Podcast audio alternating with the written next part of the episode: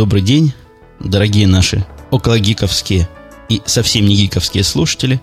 Мы начинаем номер три, а фактически номер четыре подкаста «Радио Ти». И с вами в студии, как обычно, Бобук. И Умпутун на той стороне, практически в Чикаго, я так понимаю.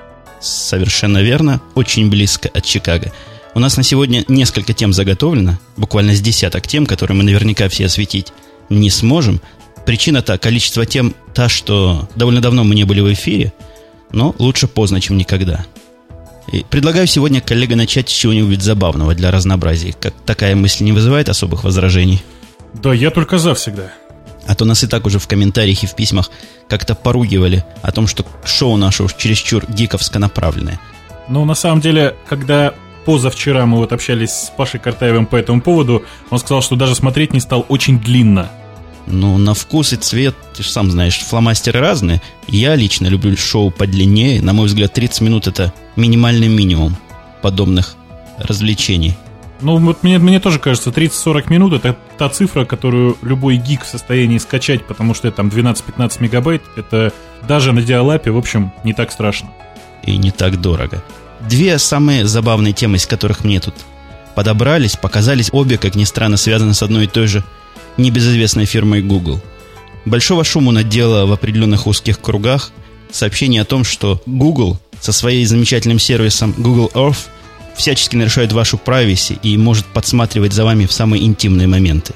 Ну, там же ты же понимаешь, что это не столько Google, сколько поставщик вот этих цифровых снимков Земли. По-моему, это компания Keyhole, которая сейчас принадлежит вроде бы Google, но фотографии были закуплены еще до того как. Но, насколько я понимаю, суть истории в том, что какая-то из жительниц, по-моему, американская, да, загорая в голом виде, топлес виде, то есть обнаженным верхом у себя во дворе, потом обнаружила, или кто-то ей помог обнаружить фотографии себя на этих самых гугловских э, картах, или как они это называют. Ну, там действительно, в общем, действительно можно разглядеть девушку и разглядеть достаточно подробно, но как она определила, что это именно она, я не знаю. Но я, глядя на эту картинку, я с трудом действительно понял, что это девушка и что вообще это живое существо. Какое-то, на мой взгляд, размытое пятно, а уж разглядеть топлес там я, я не смог. Ну, будем надеяться, что со временем Google все-таки постарается, и мы получим более подробные снимки и разглядим, наконец, уже, что это девушка, и она именно топлес. Да, это напомнило, знаешь, вот старую байку о том, что жалуется мужик, что девушка в соседнем окне все время обнаженная ходит. Ему говорят, как же не видно? Он говорит, ну вот вы на шкаф залезьте и увидите. Да-да-да. Смех смехом, а вообще история, конечно, немножко пугающая. Вот с точки зрения вот этого самого privacy, защитником которого я в последнее время тоже стал, потому что слишком много своих следов и следов своих знакомых, совершенно случайно сделанных, я нахожу в интернете.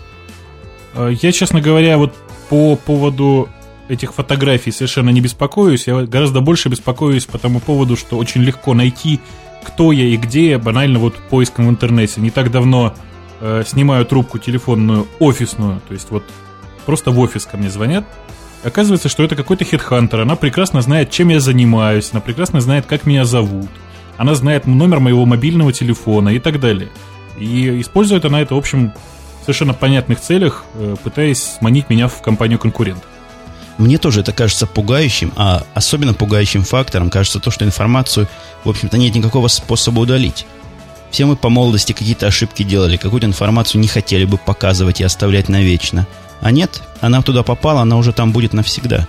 Но это еще бывает гораздо смешнее, когда кто-то из твоих друзей или приятелей, например, случайно кому-то передает, ну, например, в качестве комментария в Live Journal э, твой номер телефона. Вроде бы они его и удалили уже с сайта. Однако в э, кэше поисковика Google это прекрасно находится. И, в общем, в большинстве других поисковиков та же самая ситуация. Всегда можно посмотреть сохраненную копию, а в ней очень много всего интересного. Это да, я, для, я про себя таким образом нашел много чего интересного. Оказалось, что есть такой человек с таким же ником, как у меня, Умпутун, который активный любитель Сергея Минаева и его творчества. Знаешь такого исполнителя? Э, что-то такое вспоминается середина 80-х, начало 90-х, вот где-то там, да? Вот-вот, вот этот самый Умпутун 2 засветился на всех форумах, где обсуждают творчество этого Сергея Минаева. И большинство-то людей меня с ним ассоциируют, а не его со мной. Что, не то, что я не люблю Сергея Минаева, но все равно это какая-то вопиющая дезинформация. То есть э, к Сергею Минаеву ты не имеешь никакого отношения. Как и к тому второму Умпутуну тоже. Ну, все хорошо. На самом деле Бобуков, в, по крайней мере, в русском сегменте интернета очень-очень много, и достаточно много их и в другой э, области земного шара. А не так давно мне тут кто-то прислал ссылку, оказывается... Ну, э, вообще очевидно, да, что слово «бобук», так же, как и «умпутун», это э, некоторая игра с э, русской клавиатурой. Вот у «умпутун» это, как понятно, просто поигрывание раскладками клавиатуры, а «бобук» это просто слово «вовик», написанное латинскими буквами. Так вот, выяснилось, что, кроме всего прочего, бобук — это еще какой-то представитель семейства поссумов. Такой зверек такой. Э, там даже фотографии есть, очень, очень увлекательно. Интересно. Вторая новость. Я перехожу ко второй нашей новости, связанной с этой первой новостью. Тоже от Гугла пошла. Один молодой человек написал возмущенное письмо, даже не возмущенное, такое удивленное письмо о том, что гугловская реклама становится слишком уж персональ... Господи. Персонифицированной. Вот-вот, именно вот этой. Ты помнишь, в чем там суть этой истории? Если честно, я вот не очень. Сейчас пытаюсь открыть и посмотреть, что ж там было-то. Ну, пока ты открываешь, я напомню. Молодой человек порвал со своей девушкой, или, если даже правильно понимаю, девушка порвала со своим молодым человеком, прислала ему письмо на простом английском языке, естественно, через популярнейшую службу Gmail. Его удивление вызвало то, что вокруг этого письма – которое было на соответствующую тему, видимо, со соответствующими ключевыми словами, Google наставил массу контекстной рекламы по поводу того, ваше сердце разбито, вот вам за 30 минут мы вам найдем нового партнера. И все в таком роде. А, да, кстати, вот картинка, которую сопровождала эта новость, к сожалению, уже не посмотреть, потому что она немножко перебрала в популярности, ссылка попала на Dig, и посмотреть картинку теперь уже не удастся насчет, собственно, назойливости gmail рекламы, это, с одной стороны, минус, да, потому что личная почта действительно выглядит странной с рекламой. А вот, например, когда я прочитываю какие-то свои линоксовые рассылки, которые приходят на Gmail, э, контекстная реклама иногда оказывается очень даже кстати, потому что, ну, ссылки бывают даже полезными. И я тоже являюсь поборником этой контекстной рекламы, потому что это, пожалуй, единственная реклама, по которой я хоть когда-нибудь куда-нибудь кликаю. Она бывает реально полезной. И не только в специализированных письмах и в специализированных форумах. Надо сказать, что Google пытается в письмах, которые сопровождают ваши покупки и говорят, вот ваш ордер номер такой-то, Google автоматически добавляет, например, информацию о трекинге вот этого посылки через UPS или другую службу, что можно одним кликом посмотреть, что там происходит. Это тоже вид как бы разбора контента и навязывания вот такой информации, на мой взгляд, очень полезный. Э, ты знаешь, я вот тоже с удовольствием пользовался именно трекингом через UPS не так давно буквально. И что-то мне вот вдруг захотелось посмотреть, а какой же интересный объем э, пользователей русских на Gmail. Такой статистики я не получил, зато посчитал, наконец, э, какой процент Gmail занимает вообще вот в Рунете среди пользователей. И по моей статистике, статистика, естественно, неофициальная, собрана там довольно хитрыми способами, оказалось, что всего 5%, э, то есть значительно меньше, чем даже Yahoo. Если Yahoo, адреса с Yahoo и Hotmail там э, от 7 до там, 8% по разным прикидкам, то Gmail всего 5% это очень мало, просто даже удивительно. Я не знаю, кто у тебя там первый в статистике, но я подозреваю, что Mail.ru или что-то в этом роде. Да, на первом месте, конечно, Mail.ru. В Америке тоже Mail.ru не является чем-то таким уж экзотическим. Его ребенка, например, основной email почему-то на Mail.ru, и он его очень любит, и не хочет с него ни на какой Gmail переползать. Абсолютно непонятный для меня факт. Ну, страшное дело, привычка вообще. Так получилось, что мой отдел, то есть тот отдел той компании, в которой я работаю, тоже, в общем, поддерживает бесплатную почту. Ну, господи, что мы будем скрывать? Да, я работаю в компании Яндекс, у нас есть своя бесплатная почта.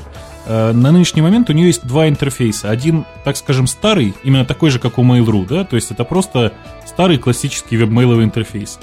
А второй, более новый, э, сделанный вот в аяксовом стиле, такой в чем-то похожий на Gmail, в чем-то, я надеюсь, лучше, целиком управляющийся от клавиатуры, например, как я очень люблю. И тоже пришлось вот посчитать статистику, какому проценту пользователей нравится новый интерфейс. И что ты думаешь, оказалось, что все эти аяксовые навороты интересуют максимум 7% пользователей? Такое впечатление, что народ просто не рубит фишку. Может быть, пока? Я думаю, что народ просто привык. Возможно. Ну, мне, например, лучше Gmail трудно даже что-то себе представить. Я пробовал новый Yahoo Edge'овский интерфейс, который они для беты выложили. И не был от него ни в каком восторге. Ну, напоминает Microsoft Outlook, но ради бога. Нет, мы на самом деле при разработке этого интерфейса категорически отказались от идеи быть похожим на Outlook, потому что оказалось, что ну, не подходит оно для веба, совершенно неудобно, какие-то вот эти три панельки, они создают какое-то излишнее ощущение нагруженности, что ли. Потом, все-таки эти три панельки создают очень большой трафик, если честно. И что Yahoo, что вот новый интерфейс Mail.ru по сравнению с Gmail просто бешеное количество трафика съедают, и это чувствуется даже на моем мегабитном канале. То есть технические подсчеты подтверждают мою искреннюю любовь к Gmail. Следующей нашей темой, я не знаю, насколько можно сказать по увеличению серьезности, это была та тема, которую ты подобрал, и читая которую, я даже не очень понял, о чем там речь. Тема называлась «Как угробить землю кофейной банкой». О, ну это же, это же не настолько серьезно, что ты. Она... Куда, куда уж серьезнее. Угробить землю... Я посмотрел внимательно на этот текст, и всего текста мне понравилась фотография Анджелины Джули. Дай нам каких-нибудь других подробностей. Если говорить очень вкратце, можно создать настолько плотную, настолько прочную упаковку для кофейной банки. Дело в том, что большая часть кофе сейчас упаковывается в вакуумные пакеты. Так вот, э, вакуумный пакет размером с э, банку для кофе, в принципе, в состоянии при резком вскрытии уничтожить и землю в том числе.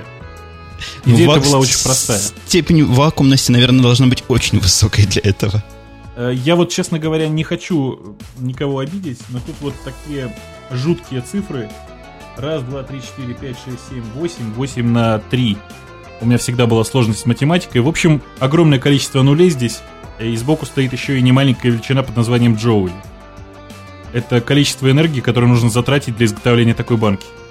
Но у меня есть сильное впечатление подспудное, что вряд ли угроза Земли с этой стороны нам грозит в ближайшее время. Ну, однако тема очень даже гиковская. Вообще представить себе такую банку, не знаю, мне очень нравится. А вот по поводу того, что может действительно понравиться более широкому кругу наших слушателей, это то, что Writely наконец стал доступен всем пользователям Gmail, без всякой предварительной и дополнительной регистрации, просто доступен как обычный гугловский сервис. Э, это такой э, онлайновый Word-процессор. На самом деле поддерживает он, наверное, те самые мои любимые 5-10% функций Microsoft Word, те функции, которые доступны большинству пользователей, кроме всего прочего, имеет очень удобную галочку «Запустить это в блог», есть возможность поделиться документами с другими пользователями, при этом самое главное, что он прекрасно читает э, вардовские документы и позволяет их сохранять.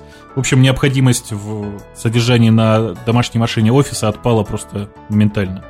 А кроме того, если мне не изменяет мой склероз, эта штука еще позволяет в PDF файлы конвертировать из вордовского формата. Да, это, это так. Можно сохранить в виде PDF. В общем, получается очень даже неплохого внешнего вида документ, готовый к печати.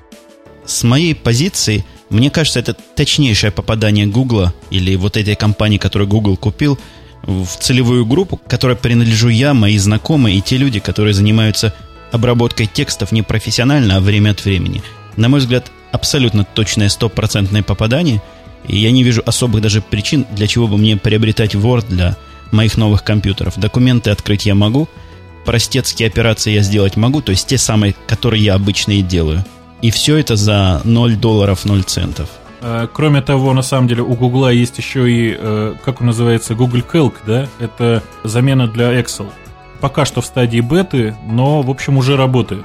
То есть мы получаем практически полноценный офисный комплект. Смотрите, Outlook нам не нужен, есть э, Gmail. И, собственно говоря, вторая функция Outlook это календари, соответственно, есть Google календарь. Э, остается Excel, это Google Calc. Вот, это, соответственно, Rightly. И, пожалуй, вот осталось Гуглю еще купить что-нибудь для того, чтобы изготавливать презентации.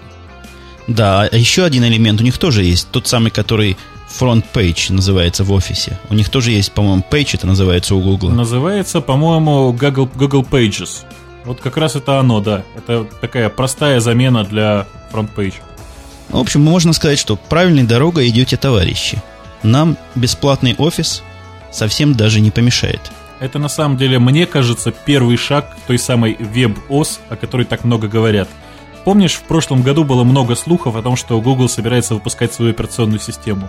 Так вот, мы ее получили. Просто для запуска ее нужен не, не только компьютер, не только какой-то там BIOS, да, а еще и просто какой-то браузер, с помощью которого можно получить доступ ко всем своим приложениям. Да, это, наверное, можно назвать операционной системой высокого уровня, которая бежит не над аппаратурой, а над браузером.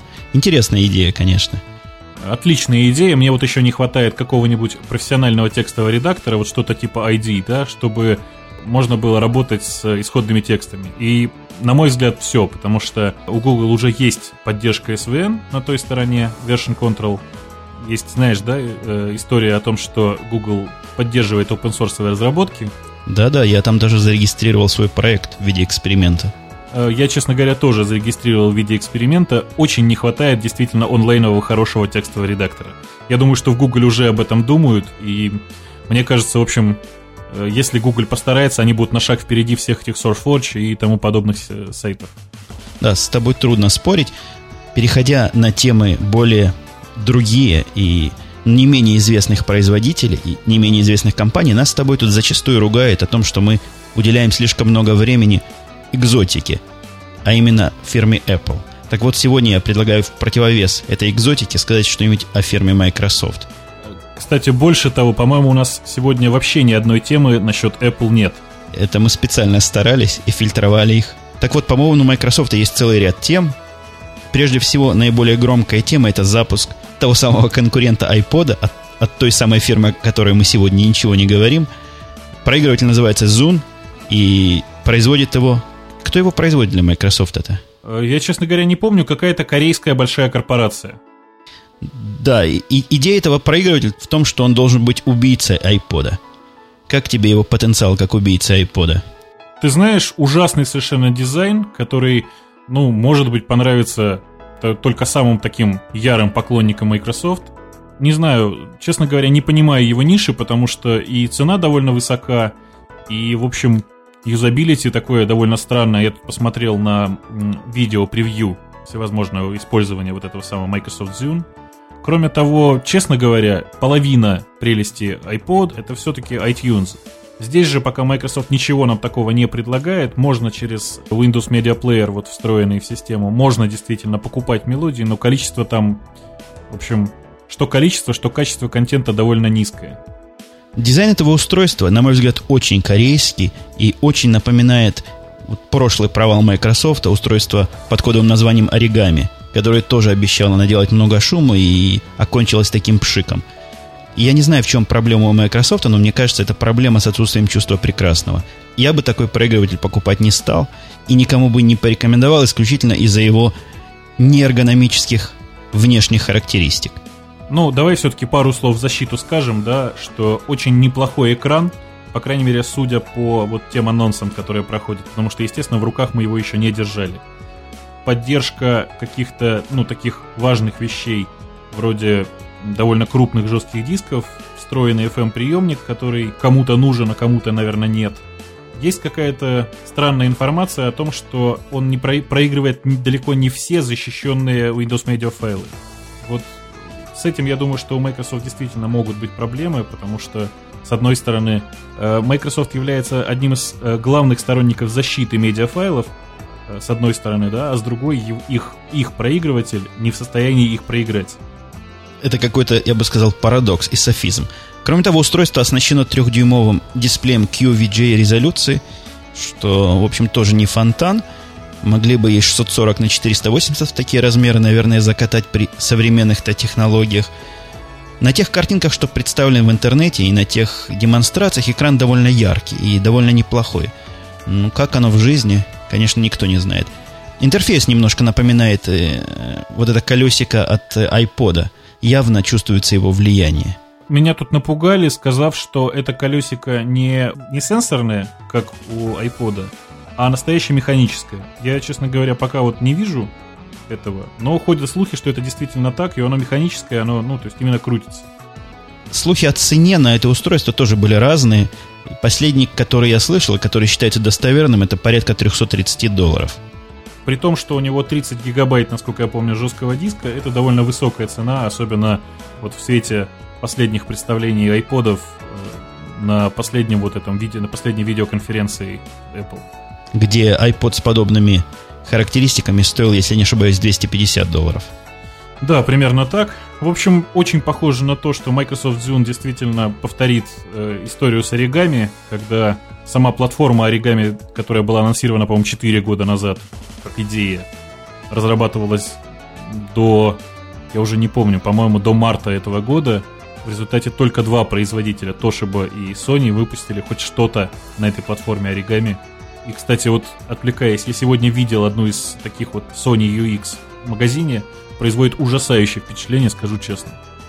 И я предлагаю перейти к грустным темам с наших предыдущих. У нас есть целых две грустные темы. Первая грустная тема о том, что Иданки был убит как сервис и как продукт. Ну, скорее как компания, если честно, потому что большая часть серверов, которые поддерживали вот этот самый протокол Еданки, были запущены совершенно независимо от компании Еданки. И на самом деле, большая часть пользователей ничего совершенно не заметили, ничего не почувствовали. В этом как раз прелесть э, peer-to-peer сетей. А компания Иданки действительно была удавлена, именно так, по-другому тут не скажешь. С помощью сложных махинаций компания была сначала доведена до состояния полубанкротства, то есть объявили о банкротстве, искали какие-то финансовые выходы, а потом их просто задавили, ну, и закрыли по суду, соответственно. При моем довольно двойственном отношении, скорее отрицательном, чем положительном, к незаконному файлообмену, меня эта новость все-таки скорее расстраивает, чем радует, потому что продукт был довольно любопытный, и мне горько видеть, что технологические вещи удавливаются для удовлетворения неких коммерческих амбиций. И Данки подходил не только для распространения незаконных фильмов и музыки, но и для всякого видимо, другого. Но справедливости ради надо сказать, что удар по серверам и данки тоже не очень эффективен в, свете того, что продукт их последний поддерживает технологию Overnet, которая не требует никаких серверов вообще. Э, ну, на самом деле, они прикрыли, как бы, как ты понимаешь, и корневой сервер Overnet, который там был, который раздавал информацию. Уже сейчас поднято, наверное, с два десятка. Я вот когда последний раз заглядывал, было поднято порядка двух десятков уже вернетовых серверов такого глобального уровня. Никому это ничем не помешало, еще раз повторюсь. Нелегальный контент и легальный контент как распространялся, так и распространяется юзерами. В общем, ничего не изменилось на самом деле, кроме того, что компания Иданки перестала получать э, спонсорские деньги. Перед тем, как я перейду к нашей последней грустной новости, может быть, мы разбавим это чем-нибудь забавным, типа вопросов, которые нам задавали, и наших потенциальных ответов на эти вопросы? Ну, давай попробуем. На самом деле вопросов и ответов там как бы не так много. Было всего две интересных реплики, на которые мы не отвечали. Точнее, одна реплика, после которой завязался очень интересный разговор, но действительно стоит осветить. Дело в том, что мы в прошлом выпуске говорили по поводу iTunes и невозможности пользоваться им нормально из России, потому что не работает iTunes Music Store. Оказалось, что буквально за две недели до этого э, открылся сайт itunesmusic.ru, э, на котором продаются карточки iTunes Music Store, или как он теперь правильно называется, iTunes Store на котором, собственно говоря, можно действительно купить эти карточки и можно пользоваться iTunes Music Store в России с небольшой наценкой. Ну, скажем так, если стандартный курс доллара сейчас примерно 27-28 долларов, ой, 27-28 рублей за доллар, простите, пожалуйста, то э, на itunesmusic.ru курс доллара колеблется примерно в районе 32 рублей. То есть наценка, в общем, примерно чуть-чуть меньше, э, меньше 15%. А ты не считаешь, что нам пора с них брать комиссионные? Идею продавать такие карточки в России мы с тобой высказали в одном из прошлых подкастов. Э, я думаю, что они и сами догадались, потому что нужно было зарегистрировать юридическое лицо, это делается довольно долго, а они это уже сделали. Вообще, это действительно, ну, показывает, что хорошие идеи витают в воздухе. Э, комиссионные брать не будем, хотя вот, видишь, прорекламировали их уже второй раз. Думаю, если они нас вдруг случайно услышат, ну, вышлите нам хоть карточек, что ли, немножко. Да-да, обидно рекламировать кого-то, особенно за бесплатно. А есть ли у тебя кто-нибудь из живых знакомых или кто-то, кто знает живых знакомых, которые вот эти карточки покупает, и они действительно работают? У меня на работе один из коллег купил две карточки по 50 единиц, ой, по 25, по-моему, соврал. И действительно работает, в общем, никакой особенной проблемы с этим нет, точно. А вот знаешь, еще в вопросе мистера зомби есть совершенно замечательная тема, которая, которая позволит нам еще что-то прорекламировать. Он спрашивает, кто может объяснить, что такое в этом хабре и как ее вообще читать. Прямо сейчас ее читать нельзя никак, потому что прямо сейчас происходит обновление движка этого самого сайта Хабра-Хабра.ру. что это такое? Это такой новый новостной ресурс в стиле этого самого Web 2.0, о котором все так много говорят, но никто не знает, что это. Очень удобный сайт э, с очень понятной концепцией, с некоторым очень интересным набором народа, который приходит и комментирует, потому что вот глядя на топ, я нашел там, по-моему, профессионалов вот самого, самого разного уровня, и при этом представителей, ну, большей части вот технической так называемой элиты России, да, крупных компаний, не будем сейчас называть, но, в общем, все там, все, действительно. При этом посещаемость сайта пока невелика, потому что никакой раскрутки не было. Вот, пожалуй, мы тут немножко подсуетились и тоже помогаем раскручивать этот сайт. Очень здорово, очень хорошо.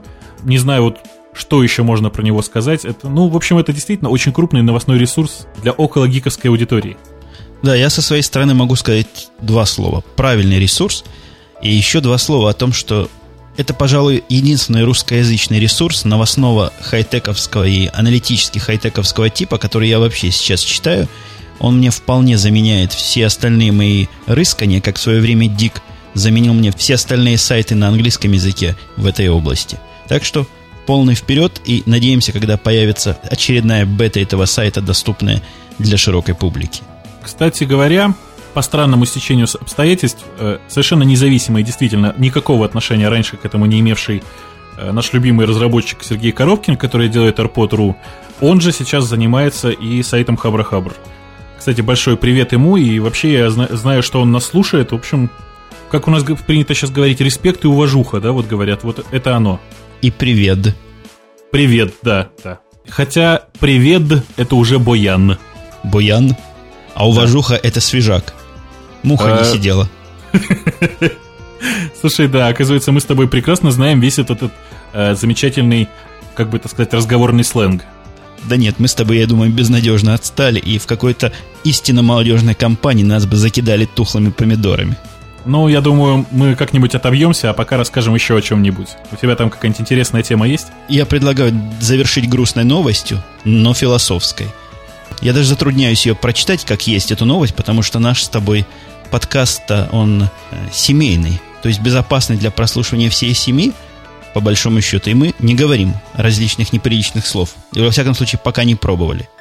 Я попробую перевести его на литературный язык. Звучит оно так. Конгресс сказал «нет».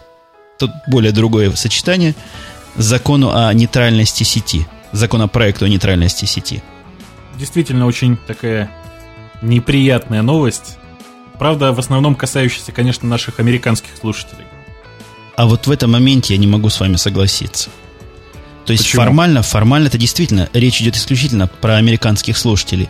Но не надо быть семи пядей во лбу, чтобы понять, что после того, как противники этого законопроекта получат свои практические результаты, они будут адаптированы прекрасно и российскими провайдерами услуг и, и трафика.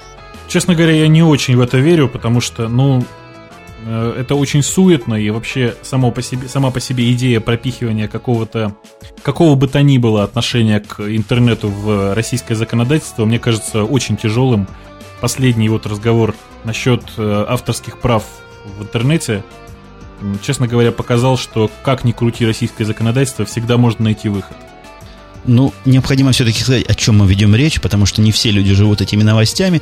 Это довольно громкая история, нашумевшая, и началась она с того, что некоторые крупные телекоммуникационные компании, продающие, в общем, интернет, продающие трафик, пытаются продать этот трафик дважды, трижды и более чем трижды. Основная идея их инициативы, против которой этот закон о нейтральности интернета и попытался быть применен – это то, что различные крупные поставщики услуг типа Google, Yahoo, Microsoft должны за передачу такого огромного количества данных огромному количеству пользователей платить отдельно. Совершенно отдельно, не связано ни с трафиком, ни с чем. Хотите доставлять услуги пользователям вовремя, быстро и надежно, платите деньги. Так было сказано комкастами и, и прочими разными гигантами доставки информации здесь, в Штатах. Но ты же понимаешь, да, что это пока не окончательное решение, просто в данный момент Конгресс действительно сказал э, вот это самое «нет». Вполне возможно, что в ближайшем будущем что-то опять поменяется и что-то опять изменится. А, ты слышал нашумевшее выступление конгрессмена этого, которому больше 70 лет, объяснявший, почему этот законопроект нельзя принять, и как, как большие компании типа Google мешают работе интернета. Э, не слышал, но подозреваю, что, в общем, такая же чушь, как вот ходит у нас. Ты слышал историю по поводу э, преподавателя, который рассказывал про ну, главные помехи в сети? Это э, спамы, куки, троянские кони, ну вот и так далее. У кого-то в подкасте это кто-то ставил, я, насколько я помню. Вот я боюсь, что это было что-то из этой же серии, потому что большая часть конгрессменов действительно никакого отношения к интернету не имеет и ничего в этом не понимает. Конгрессмен сказал в двух словах, что весь интернет это набор труб. По этим трубам ходят ваши письма. Если Google много своей информации засовывает, то ваше письмо электронное может прийти через неделю и через две, потому что трубы эти узкие и не бесконечные. Ты же понимаешь, что э, ширина канала, в общем, действительно не так сильно влияет на скорость прохождения писем. В чем-то он, конечно, прав, да, потому что действительно Google очень большой объем трафика создает. Я себе представляю, какой это объем. У нас, в общем, он тоже, прямо скажем, не маленький. Однако говорить о том, что из-за этого происходит задержка, это довольно глупо.